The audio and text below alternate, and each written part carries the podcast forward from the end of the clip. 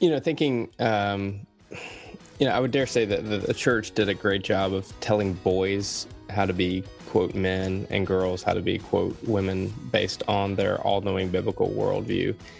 For for churches that want to take a healthy approach to ministering to those facing these challenges, whether it be um, eating disorders or talking about just gender identity in, in general. What what is your line of work? You know, how would you advise them on how to approach this in a healthy way?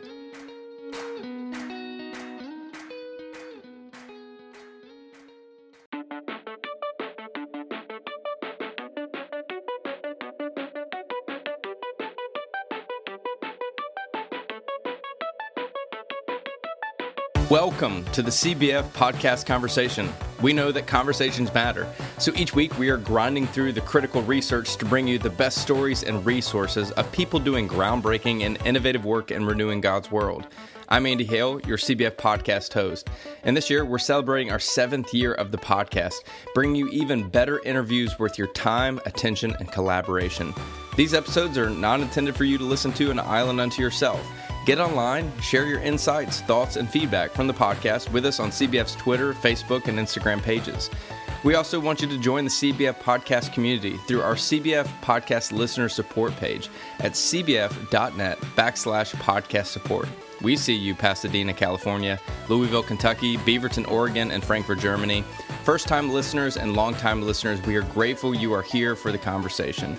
We want to give a special shout out to some of our listener supporters, including Caroline Bell, Cindy Foldenlore, Bill Johnson, Carson Fushi, Ralph Stocks, and that generous anonymous donor that keeps giving in honor of CBF Grump. And before we move on, we want to give a word of gratitude to our annual sponsors, including Central Seminary, the CBF Church Benefits, and the Baptist Seminary of Kentucky. This podcast is presented to you by Central Seminary a historic Baptist seminary founded in Kansas that now is diverse, cross cultural, and ecumenical with a significant global footprint.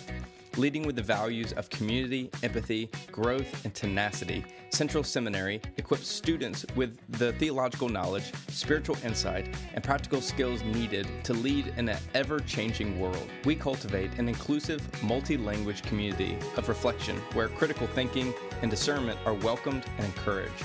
Central offers numerous graduate degrees and certificates, including Doctorate of Ministry in Creative Leadership, Master of Arts in Counseling, certificates in Chaplaincy Studies, and Peace and Justice Ministries, and much more.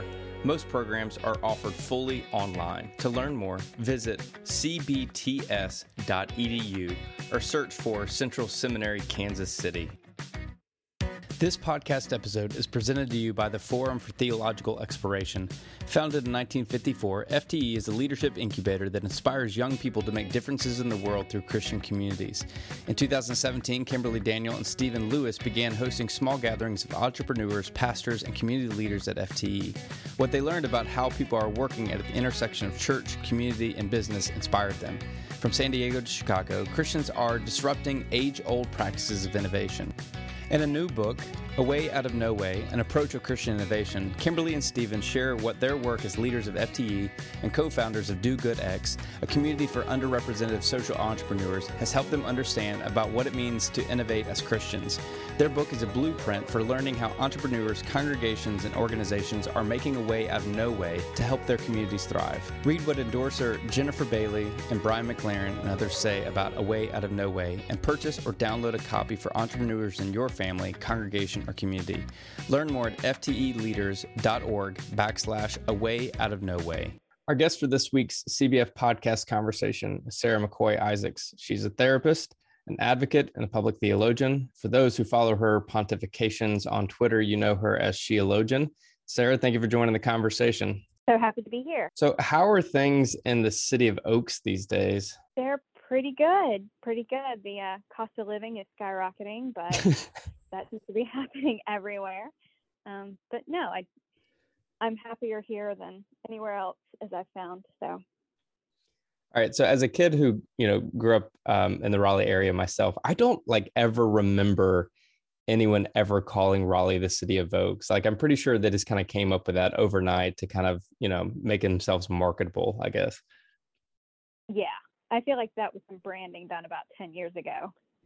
Oh, well, they live into it. So, so uh, we've known each other since uh, seminary days. Um, both of us have, have taken some pretty dynamic shifts in our theological journey around that time and certainly afterwards. Um, you know, as you look back at that time, you know, and and this is what I love about talking to broad audience here, people that might be in seminary, people that are early in ministry, people that are kind of um, at a different place in ministry, you know, to talk about how we kind of theologically progressed to where we were, you know. So when you enrolled at Campbell, you know, where were you theologically on, on the playing field and, and, and what changed for you along the way? I was certainly to the left of a lot of my family. And one of the reasons I went to divinity school is because at that time, after W had left office and was leaving it, there was a lot of public theological conversation that felt wrong to me, but I couldn't really articulate what I thought was correct. So it was kind of a, a journey for me to understand theological language and reread scripture and kind of understand, you know, that doesn't sound right, but I don't know what is right. So it was a very extensive and expensive um, journey for me to kind of figure out how I thought that theology had any place currently. And ultimately, I did find that with liberation theology, but that wasn't until the very end of my experience. Yeah, you know the the journey in seminary, and I guess for those listening to it, it's such a unique place because, like a place like Campbell University Divinity School, like you have people from uh, like a myriad of backgrounds, and not everybody, you know, is in the same place you are, and it certainly uh, makes for fascinating uh, dialogue for sure. So, um, you spent some time as associate pastor for Love Wins in Raleigh, a ministry focused on caring for those experiencing homelessness. Uh, but during that mm-hmm. time, you you made a vocational shift towards therapy. Take us a little deeper there in your sense of calling. Sure. So I was a psychology major and undergraduate. Didn't apply to that kind of grad school. Just really felt compelled to do the divinity school route, and I did. In my work with homelessness, which was extremely formative for me. Um, I would not be the therapist I am today or the person I am today had I not had that experience. But I found out for myself the facing systemic issues head on is overwhelming to me. That's just not my area of giftedness. But the one on one really is for me. So thinking about that and how, you know, the church might help people, but therapy helps most people in my experience. And I don't really see my ministry in being in a in a large group. I don't really consider therapy my ministry, but at the same time, I do think that we are here to make a difference. Some people to systems, and some people just to other people. And so, therapy was the right route for me. Yeah, and for most churches that don't believe in therapy, most likely they're sending their pastors to therapy. So uh, you might be end up mm-hmm. doing ministers to ministers, uh, ministry to minister. So um, you know, you're especially as a therapist is fascinating as you work uh, with people with eating uh, disorders and people who identify as LGBTQ plus. You know, as you were doing mm-hmm. your your master's in mental health counseling and, and practicum, why did you sense uh, a calling to uh, to these two specialties? So I actually had anorexia when I was 20 for a couple years really badly and was able to recover from it. And in divinity school, even my independent study was about fasting and the relationship with eating disorders. Because what we know for sure is that it doesn't really matter the religion, but the higher the incidence of religiosity in a in a house and a family of origin, the higher the incidence of disordered eating. And so that was fascinating to me and correlated with my own experience. Certainly, one of the risk factors for me was being in a very religious household. Um, my mom was actually a children's minister. And so that definitely was a focus for me in therapy. It had been enough time that I was able to do it and not be triggered or have any recovery issues. The other population, um, I would very much like for there to be enough queer and trans therapists that they don't have to come talk to a this het white lady, but we're not there yet. So I just do the best that I can. I also got to know a lot about that community because working in homelessness, you see a lot of very young people in particular that their families have kicked them out because they are gay or trans, um, which of course is horrifying. But understanding a lot of, of that just by observation and just by getting to know people and taking all the extensive training, um, I really do enjoy working with that group. Uh, so theologically, at least until the last few years, um, these two areas of the church, uh, I guess these two areas of your of your specialty, I feel like for a lot of churches, it was it was hands off, especially for more conservative traditions that have made up their minds what they think and believe about LGBTQ plus people. I'd, I'd, like to go a little deeper on each of these specialty areas of your work and how it intersects with the church. Um, so growing up, I, I, can dare say that I don't remember the church talking about um, mental health, uh, let alone mm-hmm. eating disorders. Um, why do you think that is? I think that particularly the American church has a really, really dysfunctional reliance on the individual. Um, I think that eating disorders are largely a cultural issue. They are due to socialization and who has power and who doesn't. So, of course, they wouldn't really focus on that. I think it's more complicated if you have a, a certain denomination that really focuses on fasting, which I am just hugely against. Um, I kind of feel like if you're going to fast, keep it to yourself, kind of like Jesus said with prayer. Because what happens is people conflate the notion that you are holy if you don't eat. And as somebody who has had an eating disorder and helps people who are struggling with them, there is no more toxic belief than that one. And often it's not an explicit statement, it's an implicit statement, right? So not only are women not given any power or you know, assumed to be as righteous as men, there's also this notion that God loves you more if you don't eat much. And obviously that's going to have bad outcomes. You know, thinking, um, you know, I would dare say that the, the church did a great job of telling boys how to be, quote, men and girls how to be, quote, women based on their all knowing biblical worldview. For, for churches that want to take a healthy approach to ministering to those facing these challenges, whether it be um, eating disorders or talking about just gender identity in, in general. What what is your line of work? You know, how would you advise them on how to approach this in a healthy way? I really think that the focus on the gender binary is is toxic for everyone in every setting, including the church, right?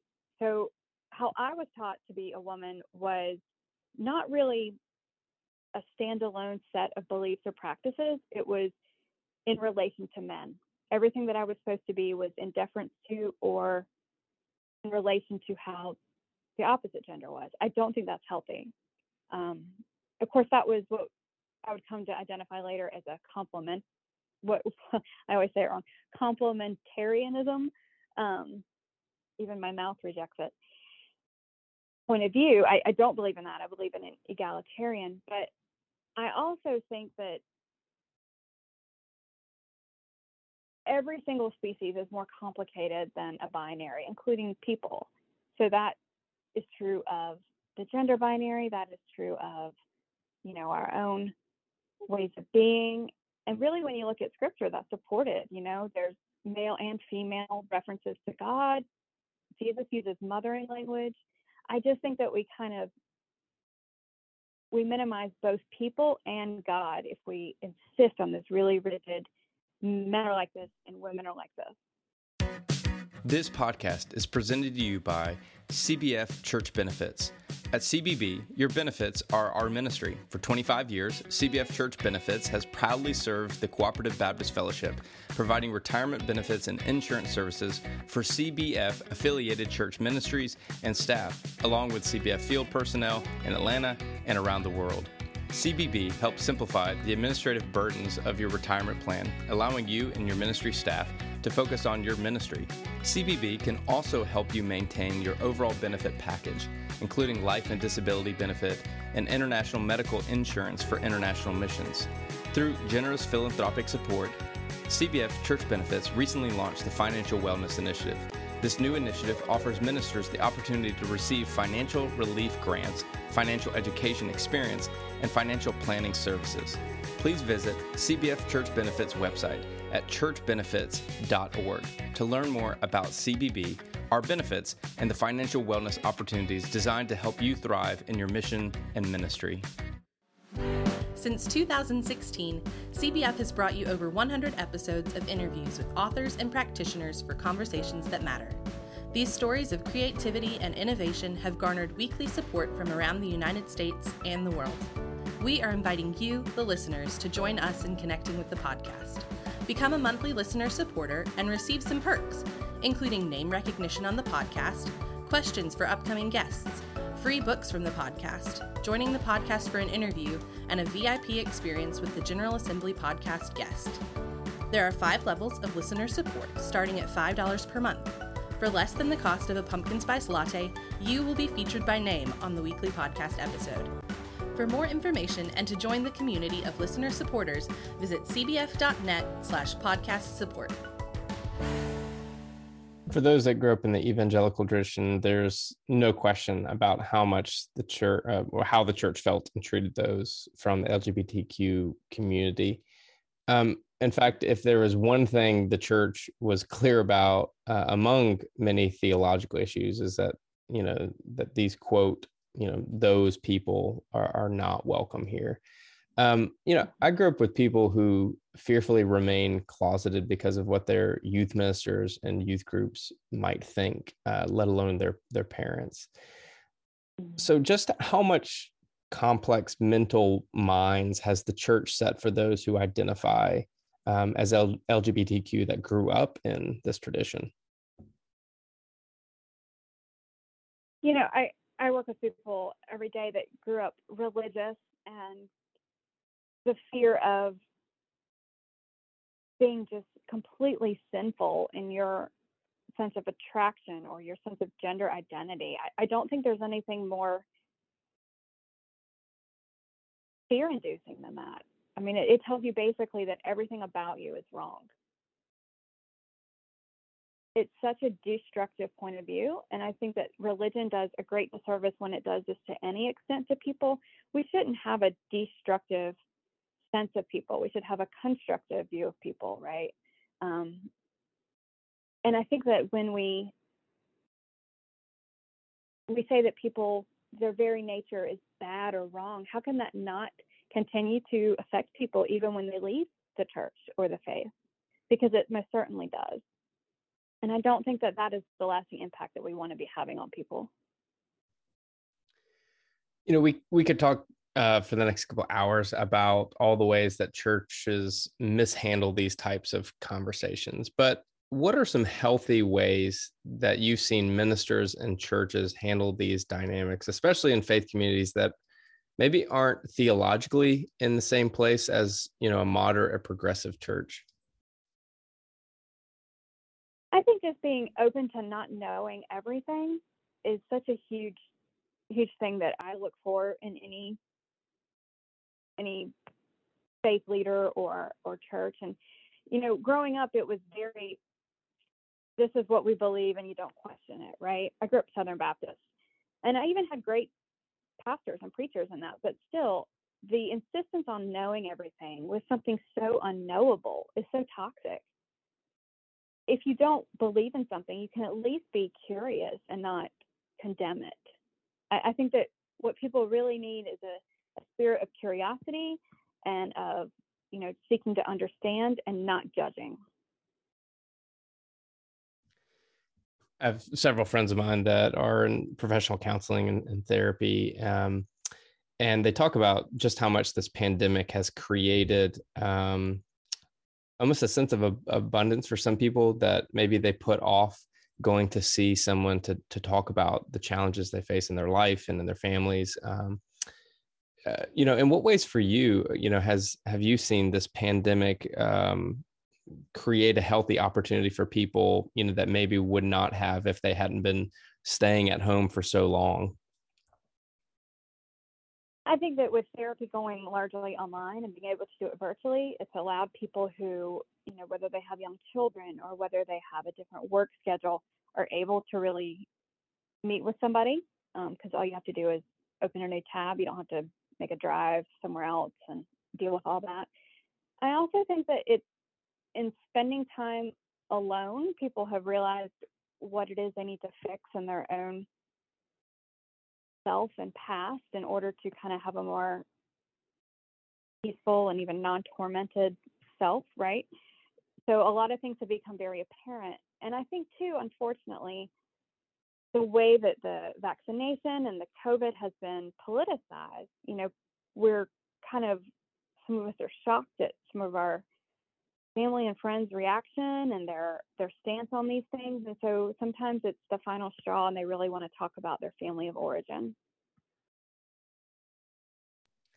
so there's another aspect of of your work um, you know there's a therapist and then there's a social media influencer and you might not be happy with me you know calling you that but you have over 12,000 people following you on Twitter uh, as you give mm-hmm. commentary to any number of things including politics and religion and culture when you opened the the Sheologian handle, uh, what was your goal?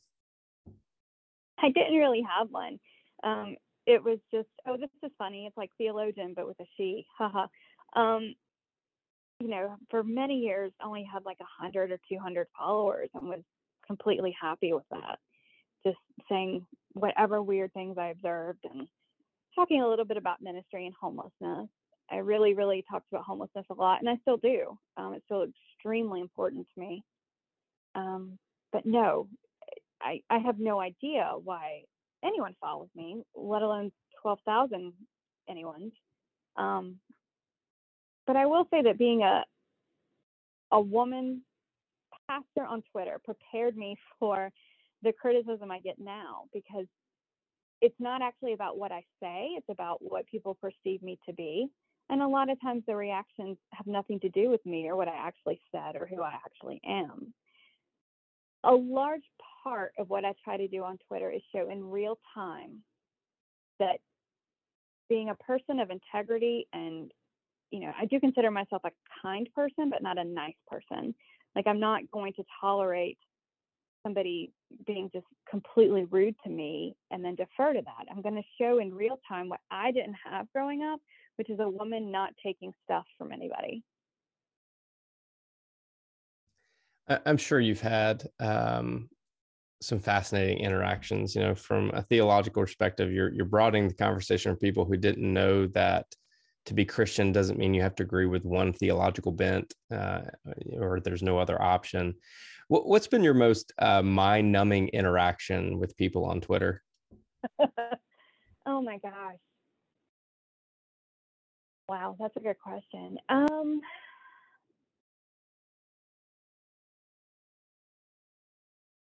there's literally nothing I can't say anymore and not just get really, really weird replies. Like when I said stuff about homelessness and the COVID tests and how that was an issue, like people got so upset. It was a lot of, well, they're doing the best they can. And it's like, okay, but my point still stands. Um, I, I think it's just people think that having a a wide audience is always fun, and it's not. Um, people get really upset and they try to make your tweets about what they want it to be about. That's probably the most repeated thing that annoys me is if I if I tweet anything about um, you know therapists and something we go through, there's always within 10 minutes somebody saying, "Yep, nurses too or teachers too," and I'm like, "Yeah, but I can't really speak to that, so maybe you should." It's just kind of exhausting. It's like, well, what about this? It's like, well, I, I didn't talk about that. Um, I'm talking about this one thing that I had a really weird offhand thought about and tweeted. So people tend to really start to attack what you didn't say as opposed to what you did. And it's a tweet, it's not a thesis. Let's move from the mind numbing interaction to the most life giving interaction you've had on, on Twitter. Oh man.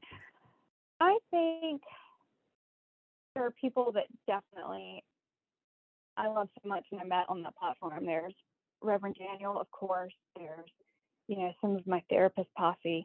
I think that there have been times that I've been really vulnerable about things I was struggling with and people actually cared. I remember when I announced my pregnancy and some people knew that we had been going through IVF. Um, we had done actually five rounds of it and how happy some people were and how supportive they were for me. I think probably sticks out as the most loving interactions. Yeah. You know, I think one of the things that's fascinating is, as someone who's who's followed your your work on Twitter is that you don't work in an echo chamber. You actually interact with people. Um, so, what's been mm-hmm. some of the the healthiest dialogue you've started, or you know, you you started in one place with an individual, and they kind of maybe changed their mind along the way as they interacted with you? Mm. there are people that follow me now that have no idea that I was once clergy. Like when I mentioned it, they're like, wait, what?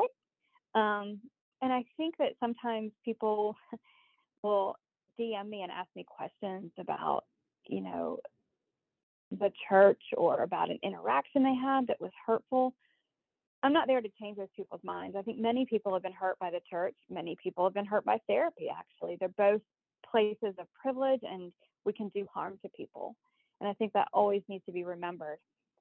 I think that the most meaningful things I get and that always make me tear up a bit is when people will send me a message like, Hey, my sister was really resistant to going to therapy, but I showed her your account and now she's going to meet with somebody next Tuesday.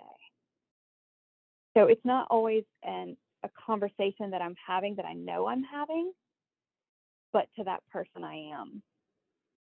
So as frustrating as it is when people misread me or project things onto me, that it's working the other way sometimes too is the thing that keeps me there. Well, our guest is Sarah McCoy Isaacs. You can learn more about her work at oakcitypsychology.com and join the throngs of followers on Twitter uh, Sarah, thank you for making the time to have this conversation. And, and, thank you for your brilliant work in creating a safe space for people to work through the dynamic challenges they face, uh, reminding them they are not alone and, and advocating for the marginalized. Thank you so much. It was so good to talk to you. We need to pause to tell you about one of our annual sponsors, the Baptist Seminary of Kentucky. BSK offers multiple ways to pursue theological education, helping you learn and grow in your area of ministry. Programs include a 75 hour Master of Divinity degree with concentration in BSK's areas of emphasis, including Black church studies, rural ministry, and pastoral care. For ordained ministers or lay leaders alike, BSK offers nine hour certificates in Black church studies, rural ministries, and pastoral care, as well as two exploring ministry certificates for general ministry training. BSK also offers additional subject specific training with Flourish workshops in subjects such as Introduction to Youth Ministry, Essentials in Youth Ministry, and the upcoming The Flight of the Soul of America. Now enrolling for fall 2022. Apply today at bsk.edu. Okay, that's it. That's our conversation. If you want more, be sure to subscribe to CBF Podcast on all major platforms, including iTunes, Amazon Music, Spotify, SoundCloud, and Google Podcast. Don't forget to like and share this episode on your favorite social media platform. Be sure to support our annual sponsors by visiting their websites. Again, that's Central Seminary, the CBF Church Benefits, and the Baptist Seminary of Kentucky. Check out cbf.net for more information about church starters, field personnel, advocacy work, and much more.